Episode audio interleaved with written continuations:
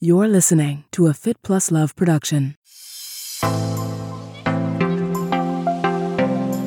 I'm one of you. I was my first customer. I designed for me in something that was missing. I had no idea so many women are similar to me. And it's been this unbelievable positive discovery because I was never a girl's girl. I was always a guy kind of girl. And I have literally, I feel like I have brought together all the tomboys reunite and all of us who didn't quite fit in with the girls in high school. We've now found each other. That was Kristen Mayer. This is Marnie Salop. Thanks for tuning into my podcast, Marnie on the Move. Each week, I will be inviting interesting, innovative, movers and shakers to join me on the show and share their story. You will discover and hear from thought leaders, experts, influencers, and entrepreneurs from the worlds of wellness, sports, beauty, fitness, fashion, and more. Marnie on the Move will feature an eclectic mix of people I know, work with, and think are generally doing cool things. On each episode, I sync up with my guests about life, career, and training and showcase their expertise and story. Welcome and welcome back, Marnie on the Move listeners. I'm your host, Marnie Salop. I am super psyched to connect you with today's guest, Kristen Mayer, founder of Betty Designs, the coolest fashion inspired, badass endurance sports apparel disrupting racecourses around the globe. The brand's signature skull butterfly combo logo is my favorite.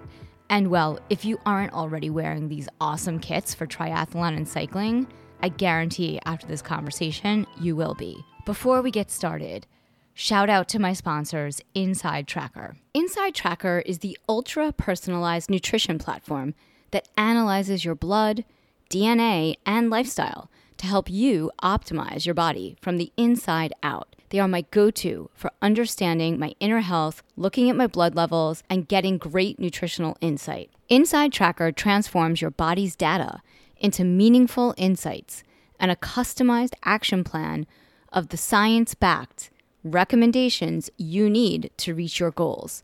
Take control of your health and wellness. Unlock the power of your potential. Use our code for 20% off. Thank you, MOTM. And of course, there's a link in the show notes. Now, back to my guest, Kristen Mayer. Kristen and I sync up about where it all began, her deep roots in the sport of triathlon, and all of the other sports that are currently fueling her for success.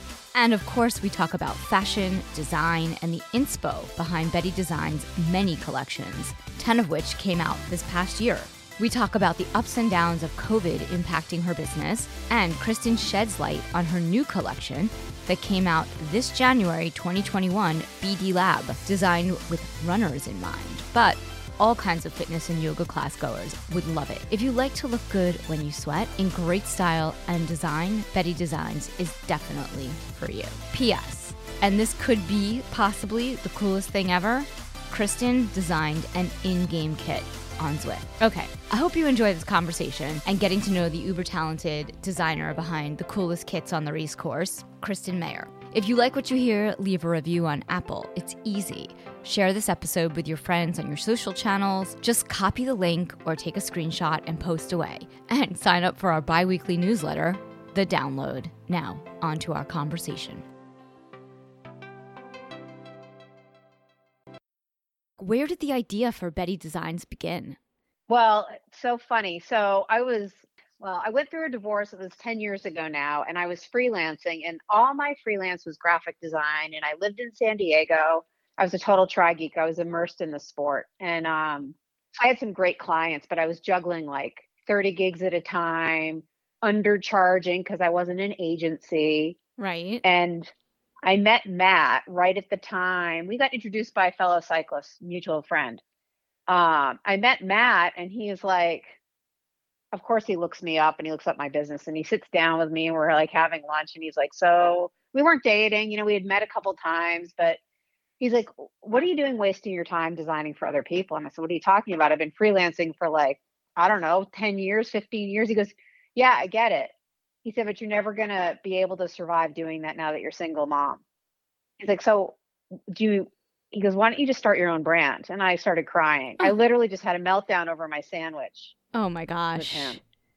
And he's just, he just broke it down for me. And he's, you know, I was so overwhelmed. He met me at a very overwhelming time in my life where I just didn't even know which way was up because I was blindsided by the fact that my son's father was like walking out the door. So I was just like super lost. And I didn't want to take a corporate job. And Matt just was like, Well, do you can you get some jerseys made? I go, Yeah. He goes, Well, I've, I've seen your work. Like, you seem like you're pretty talented. I think you should just do your own stuff.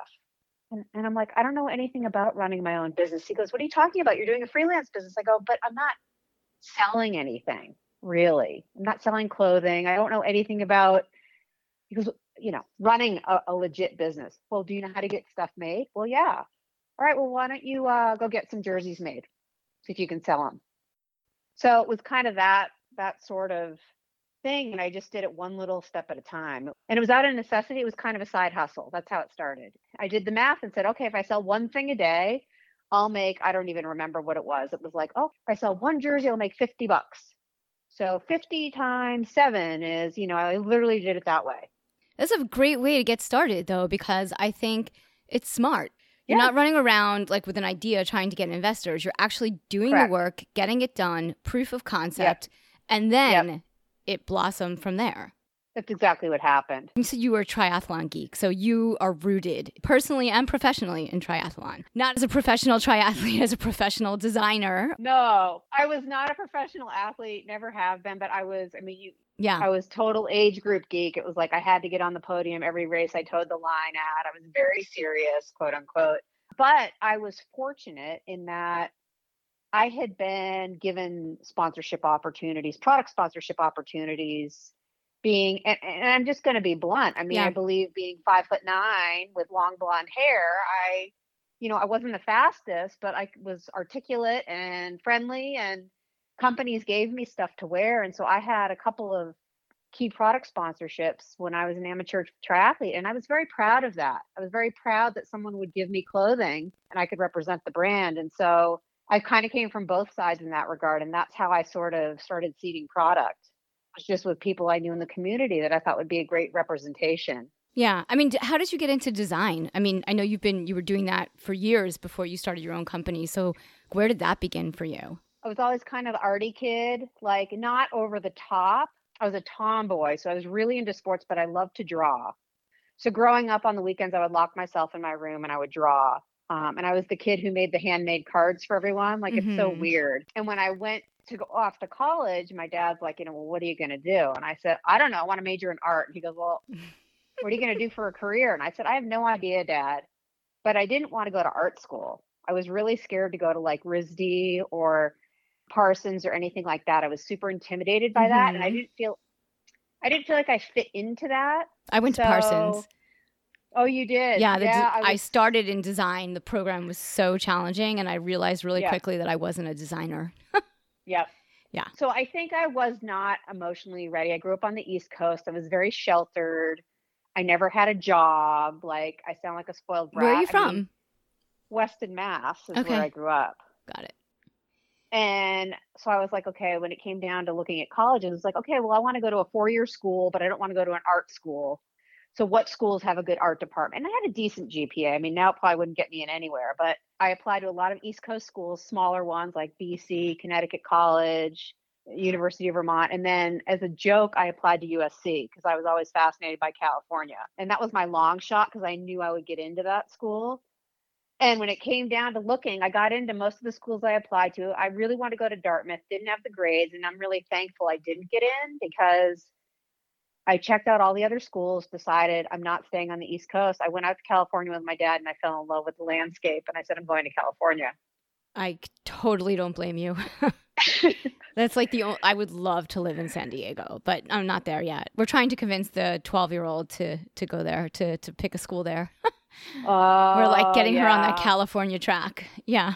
well, you know, it's interesting because if uh, if we were standing in front of each other and me as the awkward teenager, you would have been like, I can't believe you chose to go to California. It just right. doesn't. It's so funny. It, it feels very natural now. And I feel like I've always belonged here. But to make that leap of faith, that, you know, I, I was on the younger side for my grade. So I was 17 when I got on the plane and went. And wow. I was really close to my family. So why I did all those things, I have no idea. But it's amazing because I look at my life now and it's like one decision changed the trajectory of actually my entire family's life because everyone's here now. Oh, so Oh, that's so awesome. Wow, that's great. yeah. So back to the career thing, I'm majoring in art. You know, I'm painting and sculpting and lots of nudes. And I was like, I show up at art school and there's nude people every day in the studio, and I'm like intimidated. And when a male is standing there, I'm leaving part of the canvas blank because, you know, I grew Yeah. up on this little conservative town. And, you know, as I went through the program, my dad's like, why don't you just minor in business? So I said, okay, I'll minor in business. And I realized, even though I was in the fine arts program, I really didn't gravitate towards painting and sculpting. I mean, I it was I was fine at it. I wasn't a standout. It wasn't my passion. But I got da- I got introduced to some graphic design stuff, and that's when I started to realize that more of the commercial side was my calling. But there wasn't much of that at USC, and we weren't on the computer yet. So I think it was my probably my junior year at no my senior year at SC. So it was '89 and because of where I grew up on the East Coast, my dad says to me, Well, you should get an internship. Um, my friend Bobby Greenberg started this company out there called LA Gear. I'm going to call him and see if he'll has the internships. So my dad makes the call. I'm not ashamed to tell the story. And I go in and I sit in Bobby Greenberg's office, Robert Greenberg's office, and I remember him from growing up but I hadn't seen him in I don't know, tw- you know, 12 years. Mm-hmm. And he offered me a free internship in the ad department at LA Gear. So I did that for my last semester of school. I wasn't paid. I loved it. I did paste up and cutting out copy and you know, did some logo stuff and they they hired me full time when I graduated. I just loved Wow, it. that's the awesome. Yeah. Yeah, so that was sort of was one of those things I've been very fortunate. I've stumbled upon a lot of my freelance work and things like that that have totally steered my career in in certain directions and had amazing opportunities. Um, so took the job and about you know six months in he comes wandering. We were like tucked in the back of this huge building and he's like so how how are you liking it here kristen? I said i love it. And he goes well is there anything else you want to do? And i said you know i'm really curious about designing shoes.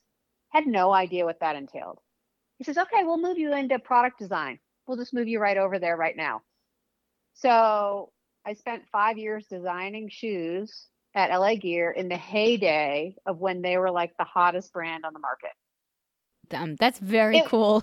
it was really cool. They paid us well. We Yeah. would go to the super show. We were treated like royalty because we were the designers of this hot brand that was absolutely booming. So that was really the start and that's really the foundation of my career and where it, where it stemmed from. That's great. You're a true designer. Every collection that you put out in Betty Designs is just amazing. I mean, the design is just so great. I love your logo. I love buying myself new kits like every time I do a race.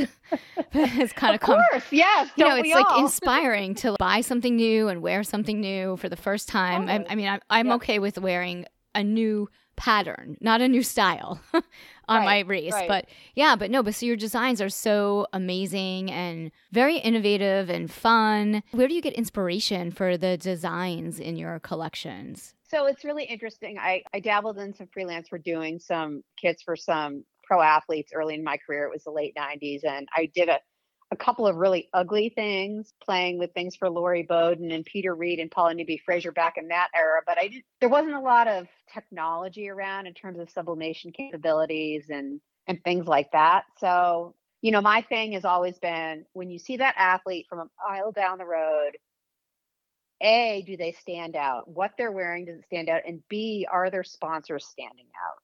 So that was sort of something that no one taught me, but I sort of came to on my own by watching and being and participating in so many races. Mm-hmm. It was like you looked around the field and no one really stood out. Everyone was wearing the same thing. It was boring. My thing was always something different. I personally wanted to look different. So I started making my own stuff when I was racing because I had connections in the industry to get like a one off kit made, which was really unusual to be able to do that. Right, because you need to make for a kit. I mean, you need like at least six kits, and yeah, right. you need to pay for the design, and you need to pay for Yep. the kits. And if you don't have Yep. six friends that are going in on it Yep. with you, and you're not a coach or you don't have a team, it's like a lot of money to have a couple kits to wear. pretty much. And so, you know, I was sponsored by Speedo for a while. Then I was sponsored by Zoot, and they allowed me to make my own stuff as long as the logo was prominent. And every year, you know, I had it seems like I got a new bike. So I'd have like a new color scheme on my bike. I wanted it to match my helmet and I wanted it to match my kit. And so I I kind of did that sort of pro look, even though I wasn't pro. And I wanted to just not look like everyone else on the race course. And that's what sort of was the premise for everything I did when I designed triathlon gear and cycling gear.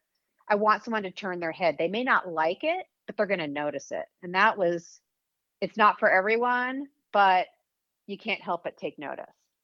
And so that's really kind of was the premise behind my design. And then if I was working with athletes, it was the most important thing was make their sponsor logos stand out because that's that's what they're doing. They're they're representing their sponsors. And that was really it. That was the premise behind it. Flash forward 2020, we're going into the holiday season. You have so many different collections and styles. I mean, from the athletes you were designing for back in the day, where do you get the inspo for all of your cool collections? And how many do you have? So it depends on the year. This year, 2020 was a big year for us. It was our 10th year in business, which I can't believe it. It seems like just yesterday I started it.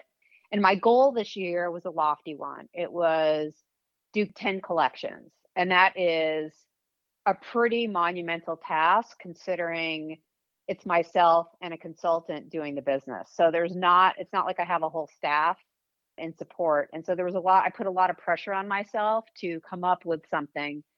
So in looking at the year, I went, I want to come up with 10 kits, 10 collections. But the first kit this year, I went for a black base. It was it was called the World Champion. Um, it was the World Champion 3.0 design, and basically it came from the World Champ stripes that you see in the UCI, the rainbow jersey. But it's trademarked. So you can't literally do the rainbow jersey, but the concept of some kind of horizontal stripe element in multiple colors, I did a variegated stripe over black. Then I added in, I always like to add some asymmetry. I looked to fashion to kind of see what the trends are happening from couture runways. And there was a lot of ditzy floral happening.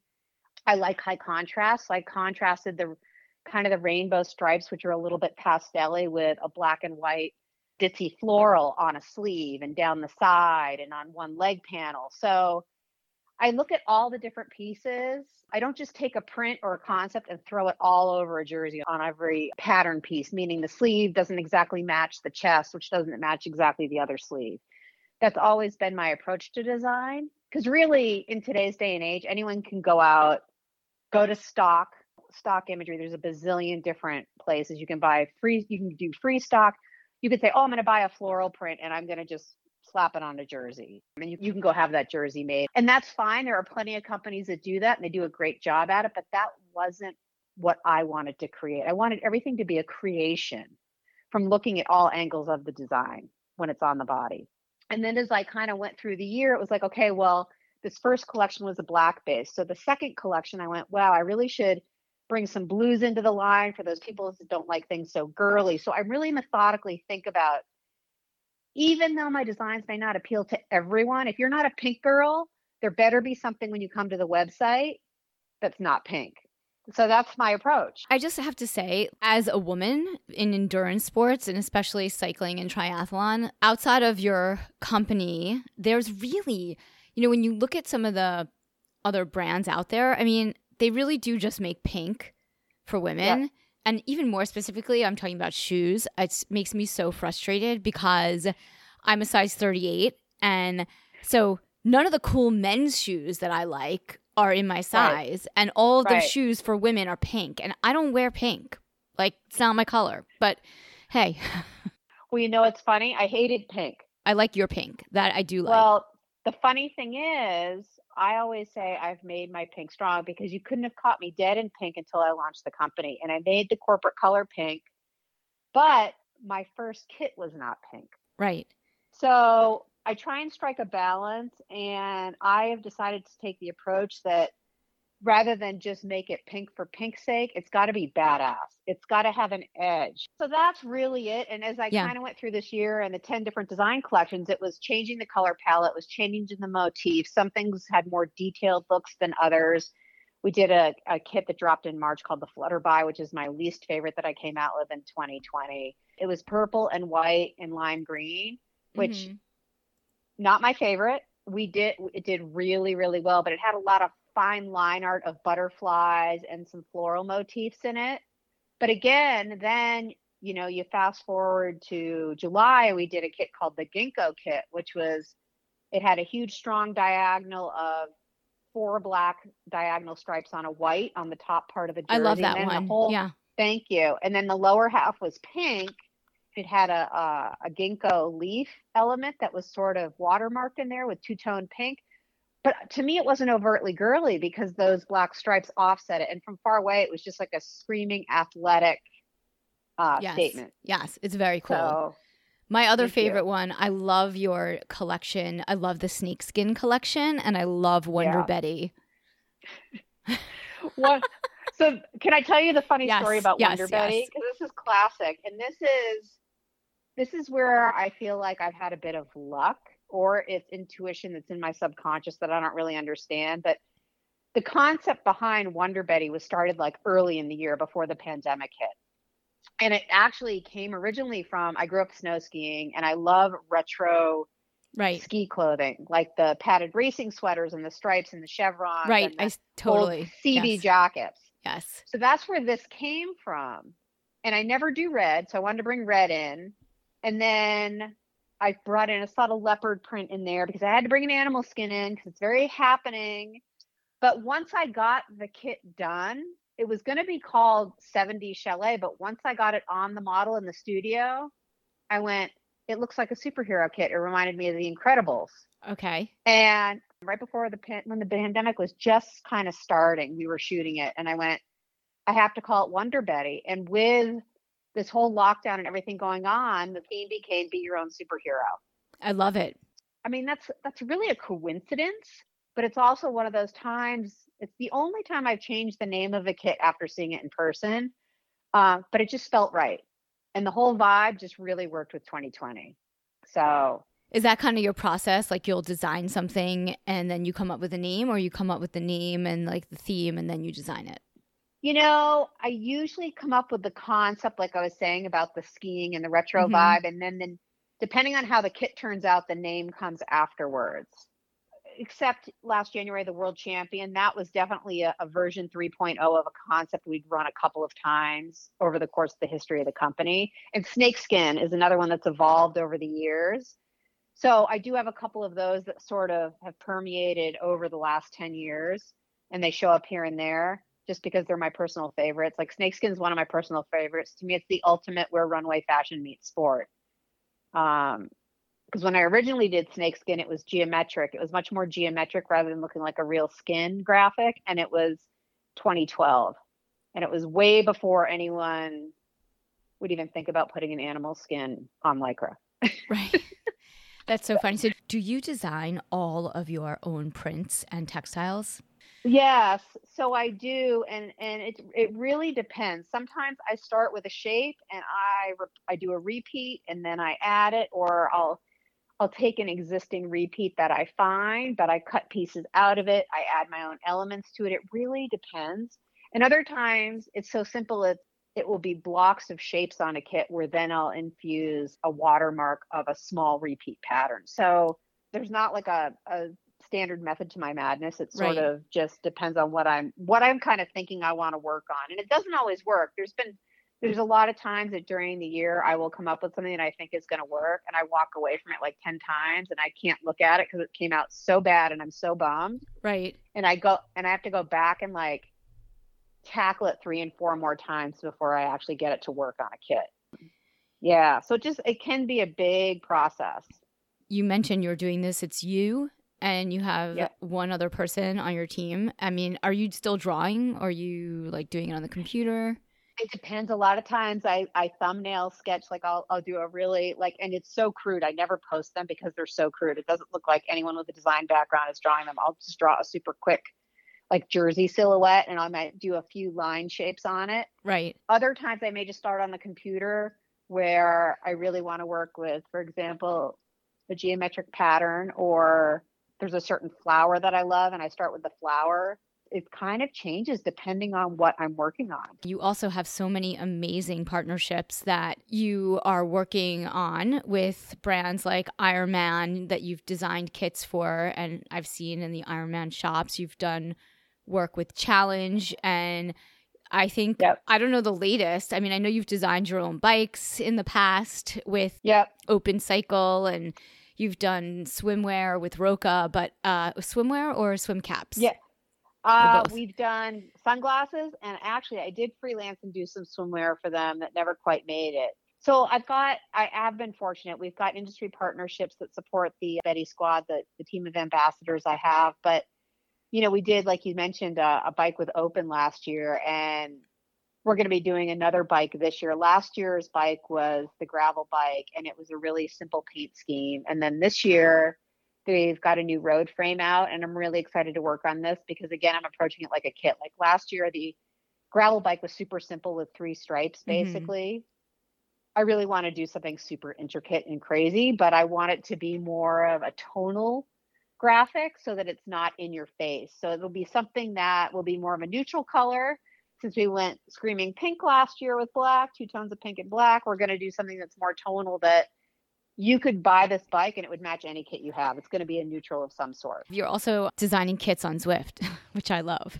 Zwift has been funny because I literally emailed them. Actually, Jason gave me a contact there. I think it's like five years ago now, and I I reached out to them, and I just I, I've kind of learned you can just ask, and people can say no, and it's okay, Yeah. right? Totally. So yeah. I had gotten onto Zwift. I thought it was super cool. And I was like, wow, I would love to have a kit in game. So I wonder if I could do this. So I emailed them and I said, hey, I don't know if you guys are doing advertising partnerships. I'm happy to pay for placement, blah, blah, blah. And they were like, we're too busy. We can't even entertain you. and then a couple years went by, and someone who I really respect in the industry happened to be in the business partnership side. And he he approached me and he said, We'd love to work with Betty Designs. And so I was so blown away. That might be the most exciting thing that happened since Betty Designs came to fruition because we've now had three kits in game. We have a weekly ride that's now going into its third year. But when that avatar showed up wearing one of my designs, I don't know why, but it was the coolest thing I'd ever seen. I think I think that would be the coolest thing that would ever happen to me. If I were you. like I'm such I like Zwift. I like any kind of like integrated sports gaming type things. But I Yeah. love Zwift. I've just been trying to get outside as much as possible lately. But I, I did see that. So your design, it spans a spectrum of everything from clothing to digital to actual gear, bikes. I Yeah. mean, all of it. It's so cool. Well, I hope that if I'm a decent designer, I can morph my my ideas into anything that's possible. Right? That's the Ironman tagline, if you will. right. But Anything is you know, it, yeah. it's it, it it it literally is. It's like okay, if I can. What does Betty look like? I mean, my fantasy is, and I, I I'm never afraid to put anything out there. I just haven't found the right partner. I'll I'll try and look for partners to manufacture things because I'm not a pattern maker. So I don't sit with a sewing machine and do pattern making and all Right. those things. I go to the experts for that. But I see in stretch pants, I want to design a crazy alpine ski stretch pants with one of my prints on it. It would be unbelievable to me. I have a couple of pairs of really crazy ski pants that I'm kind of known for in Park City. And when I showed up the first time, my guy friends would laugh at me. And now they just kind of know that's my my shtick. So Did you design your own ski pants? no, I want to. I just haven't found a partner. So if you know of anyone in the ski apparel industry, let me I know. do. I do. I know someone in New York who does outerwear. Right, right, and that's the whole. That's what it takes. Collaborations. It's just about two different brands being open to working together. Yeah, and you have to put it out there in the universe because that's how things happen. I see. I see the brand and the graphics spanning across all the sports I love to do. Right. That's how I look at it. That's awesome. And you're doing what you love, which is so important. Yes. Now, I know that your brand has been available direct to consumer. You've always been direct to consumer. I've never seen outside of at races or specific initiatives or partnerships, you really just sell your stuff on your website online at bettydesigns.com. Tell me a little bit about mm. your strategy behind that. So you know, it's interesting. Early on, I would say, in the after the first couple of years happened, and I realized this thing was going to be a real business. So starting in like 2012, I think we did dabble with some wholesale, and what I really learned was a couple things. One was I wanted to keep my direct to consumer line unique to the direct to consumer. So meaning if you come to my website, you get you get a certain line of clothing. Like a small mom and pop bike shop would come to me and they go, I really want to sell a few kits in my shop. And what I found was one, they'd say they were going to place a big order and the order would be like six pieces. Right. So, Which is not a big order. it's not a big order. It's very time consuming to build a relationship, get things settled. They would say, Oh, I really love, for example, your world champion design. We'd love to have that. And what I would say to the retailer is, You can have it, but you can't have it in the same color scheme as my website. And then that way we can kind of cross promote each other. So that was my strategy with the little bit of wholesale selling that I did. We were actually an in SwimOutlet for quite some time. I did a couple unique kits for them that were a little bit more on the boring side, but I also did what I would call like like they came to me one year, they said, Oh, I want your 2017 Kona design. And we did a whole different color palette. So to the consumer, when they went to see that design on their website, it did not look anything like the one that had been in Kona the year before. Because changing a color can really dramatically change the feel of the design. We did that. What I found was as a small company with not a big staff, it was very time consuming to manage those relationships collect money, to do the design part. And I kind of have just decided I need to focus on what I do best and what brings the most bang for my buck with my time. Right. Which is such an important lesson as an entrepreneur. And it can yeah. take forever to figure that out sometimes.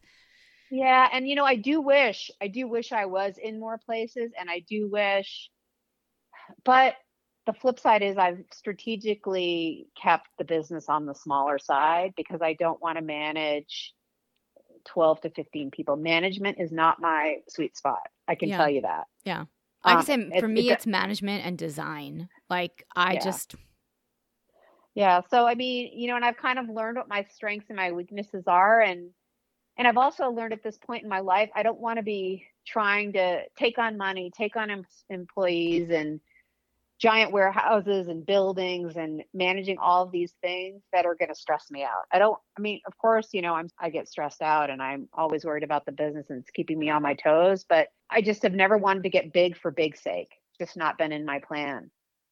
You're so, doing it organically at your speed yeah. that works for yeah. you, which is great. Yeah.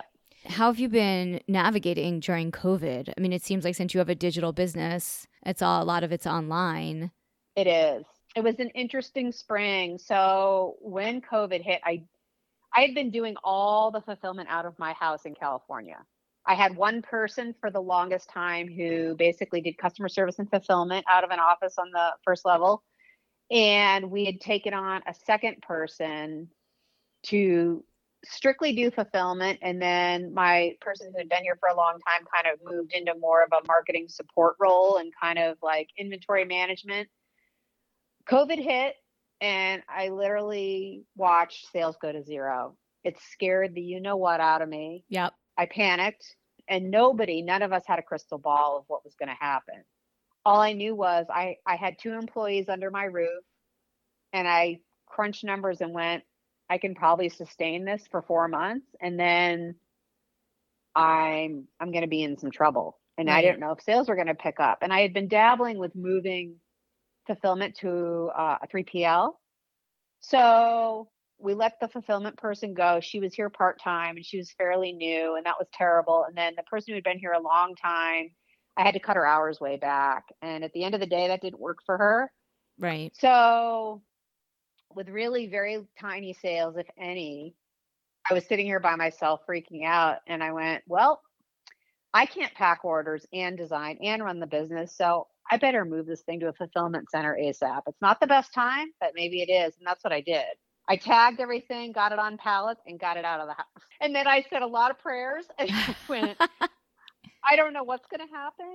I'm going to be conservative in my orders. My factory was actually, both my factories were shut down. I didn't know when I was going to get anything out of the factories.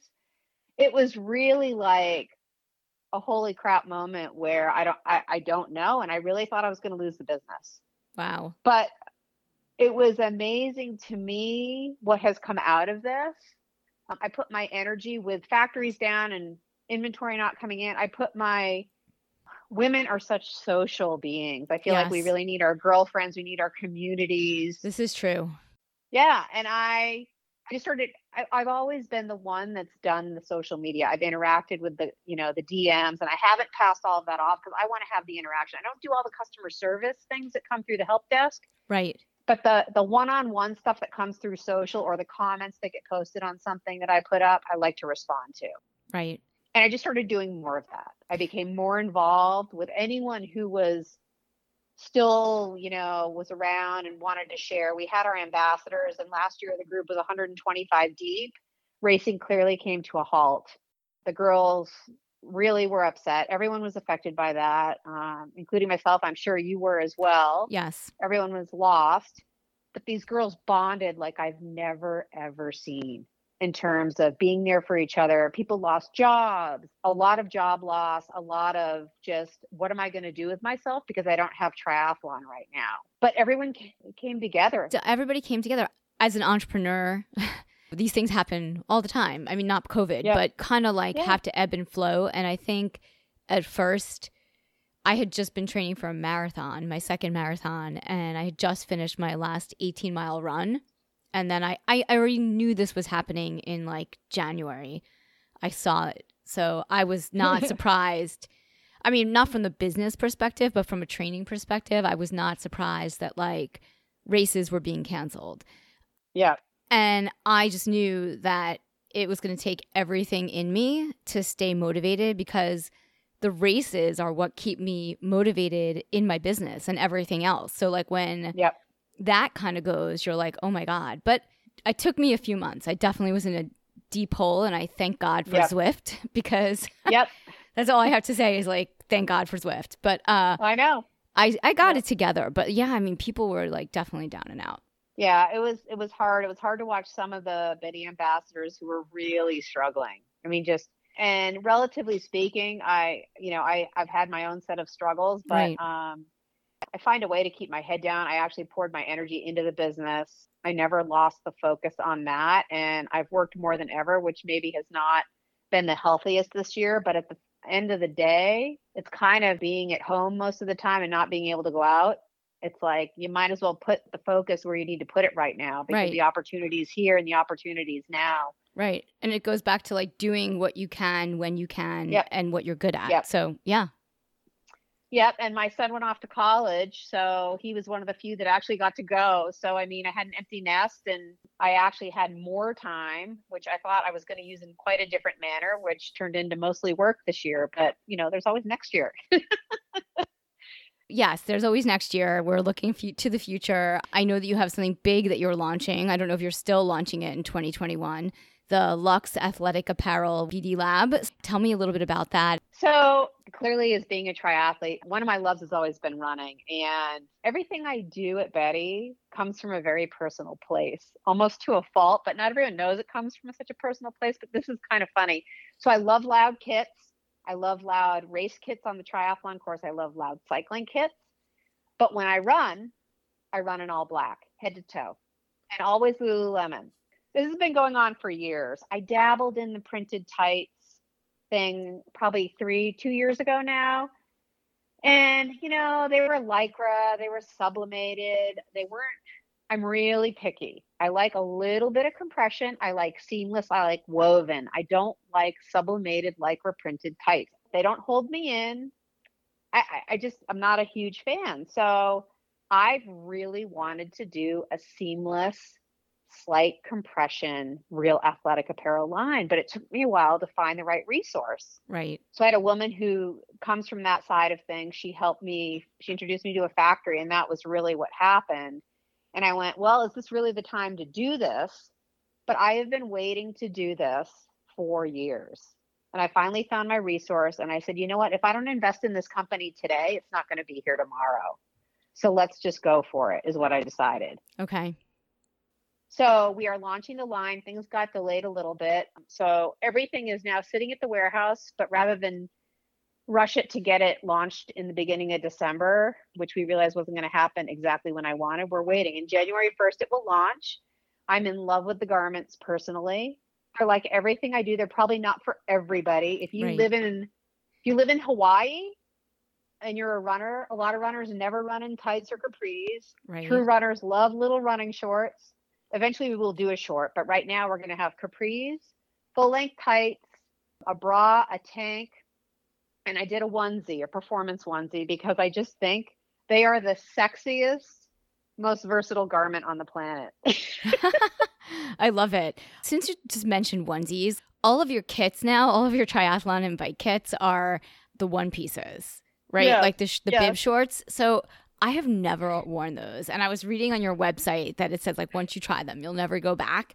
Can you explain that to me? Because I'm just I'm gonna get one because I love the styles. It's really funny. So this is years ago now. I decided that I was looking at the line offering, and I went, "Okay, true cyclists wear bib shorts," and I had never mm-hmm. worn a bib short 'Cause because it's trigy. right. Triathletes don't wear bib shorts. No. you know, you just don't. So Exactly. I finally decided to make my own, and I wore them. And once I wore them, I didn't go back because you're not tucking and pulling and adjusting everything. You can Yeah. ride, and if your jersey moves around, you're not getting that little sun hitting your lower back. Everything stays in place. I get asked all the time, and I'll just be blunt. What do you do when you have to go to the bathroom? Well, Yeah. guess what? As a woman, you got to stop and pull stuff down anyway. Right. You take off your jersey, you pull the straps down. It's like an extra, I don't know. It doesn't take me very long, I can tell you that. So I decided to put a stake in the ground and say, with my cycling stuff, I'm only doing bibs. We do offer um, one non bib cycle short that's in black with gold logos for those who just literally will not wear a bib short. Because you have to, you have to kind of say, okay, I'll offer one basic. Right. And then, ironically, when I raced triathlon, I never wore a one piece suit because I Right. was I, never did either. So I yeah. no, I raced in a bikini for years, and then Right. it was a bra top and these little shorts. I mean, it's embarrassing now, but I did. I love a sleeved skin suit. I think they're sexy. They hold everything in place. You're not again, you're not fussing with the garment when you're running or riding. It just stays. Interesting. It offers okay. extra sun protection. And again, if we have to go to the bathroom, you got to go to the bathroom. You got to pull something down. There are definitely times where I don't stop to go to the bathroom. Right, correct. you know, correct. I'm not going to get into that, but like, yeah. I mean, so whatever. Okay, I got it. Yeah.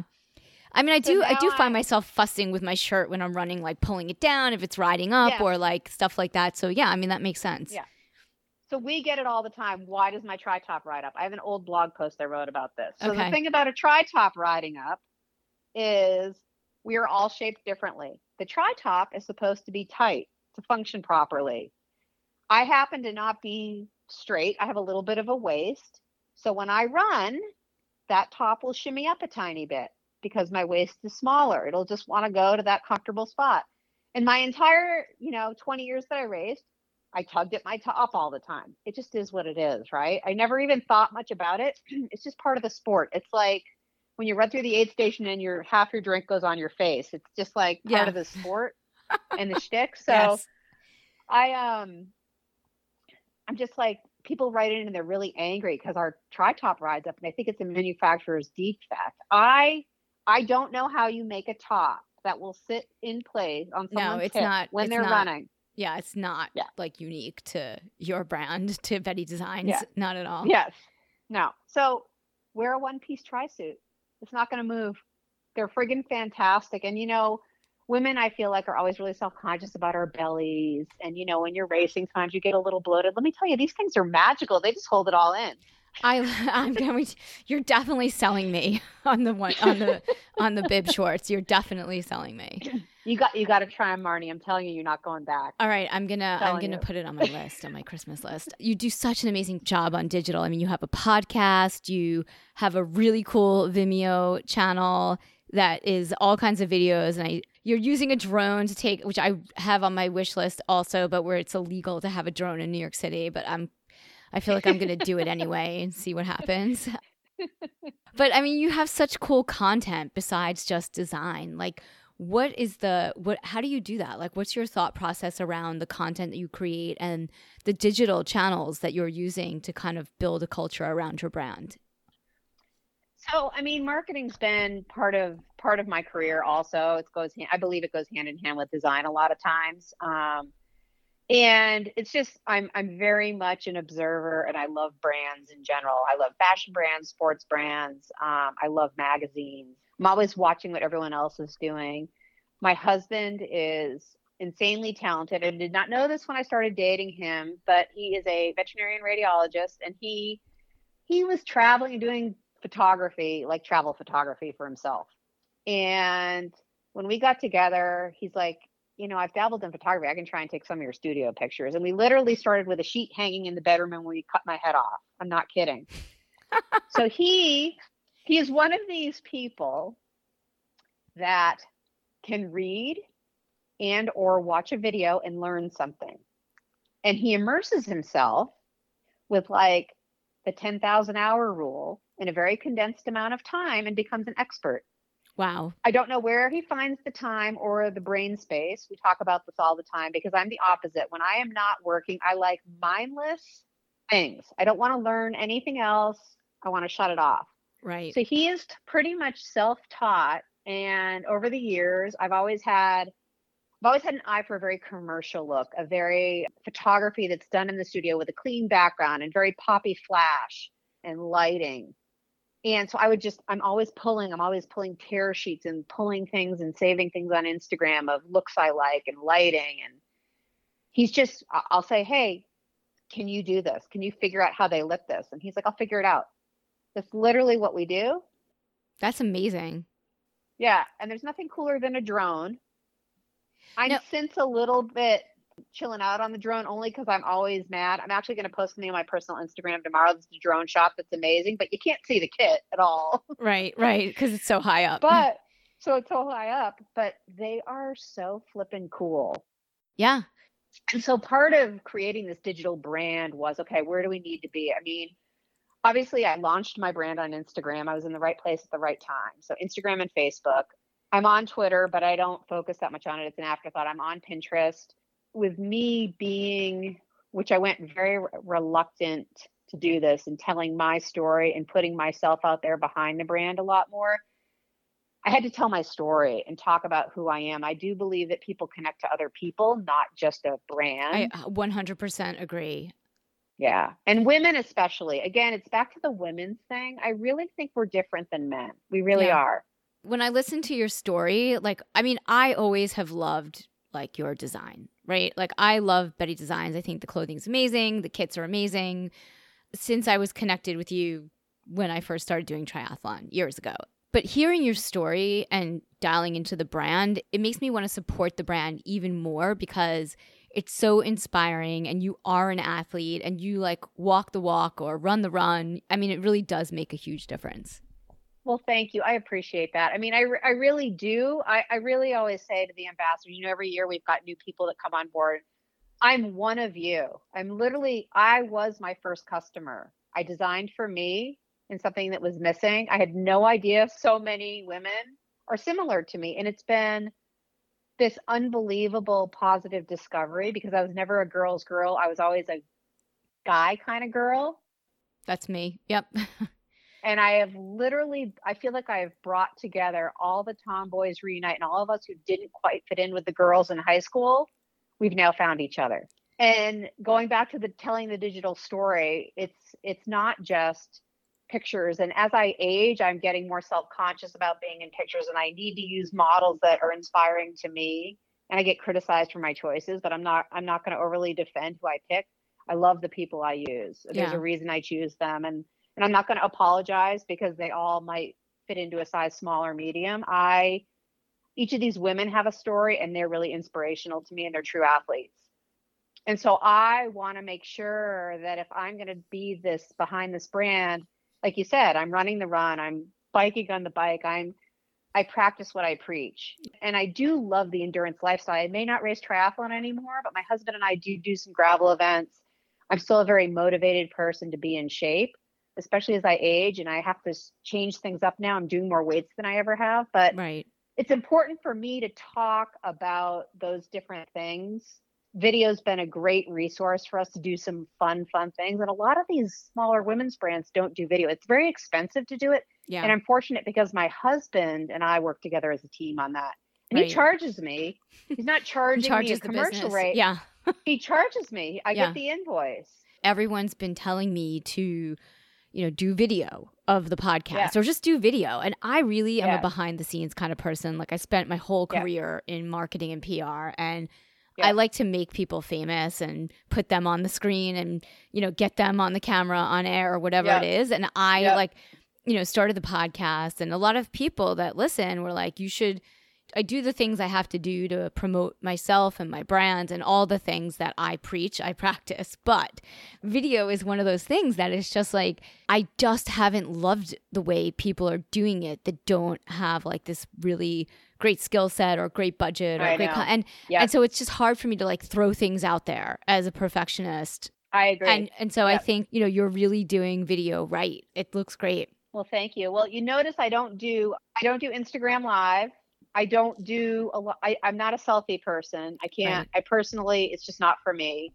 But I do have to do a video, and this is on the list to do as soon as in the next couple weeks. I need to do a talking video of me talking about the BB Lab launch that's coming up and what makes these products different. And I'm dreading it because me talking when you're supposed to look off camera and these all these things, it's really hard to do. yes It's really, really hard. And I can be incredibly self conscious. If I'm just talking to you in a room, I'm fine, but you put a camera on me and I kind of tense up. So it's it's not easy to wear all those different hats. but as an entrepreneur you have to yeah You kind of have to. And I think for me it's gonna be good. And and you know what? I'm not gonna be perfect, and that's okay because none of us are. But I think that your consumer, like your customer, they're in. Like they're Yeah. they're invested. They're like they have skin in the game. Like they love the brand and they want to hear from you and Yeah. know that you're real and authentic. I love that you're into gravel and your video about mountain biking and you were like riding up the mountain, but then you were like, I don't really care about going down. like, I don't hate going down. You hate going down. That's so funny. That's so funny. So, are you, so you're not doing triathlon anymore.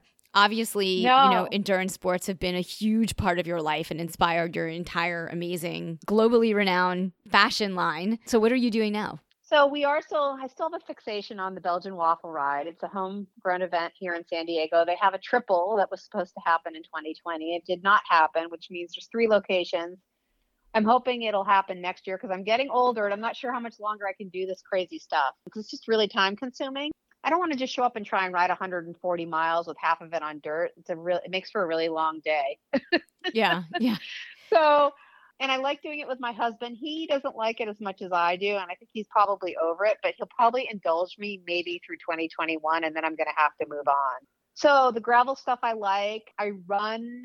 I l- uh, right now my priority is riding the bike, which means I don't run as much because when I run more, my cycling suffers. It's just Right. the old triathlon game. Yep. I do miss swimming. I Yeah. fantasize about doing a triathlon again, but I can't imagine.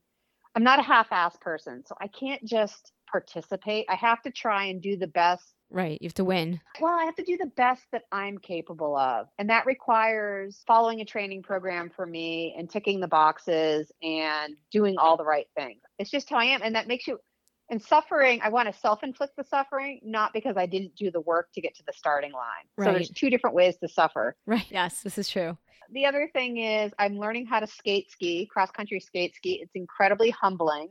I don't spend enough time in Park City to do that right now. I'm hope you know, I do it probably 5 to 7 times a year for 20 minutes a pop, which is not enough to get very good at because it's challenging. I'm working on that. I used to dabble in some alpine ski racing very recreationally and I kind of think it would be fun to go out there and try and see if I can ski gates again. It's been like almost 30 years, but it would be kind of fun. Yeah. So, I don't sit still. It's just how I roll. That's great. So you don't know meditation for you, or do you also meditate? I will say during this trying year, I did, I have downloaded the Headspace app. Right. And as far as the meditation goes, I've gone through phases where in the morning before I get out of bed, I've done a 20 minute Headspace. And I really love Andy, the founder. Yeah. Andy I love his voice.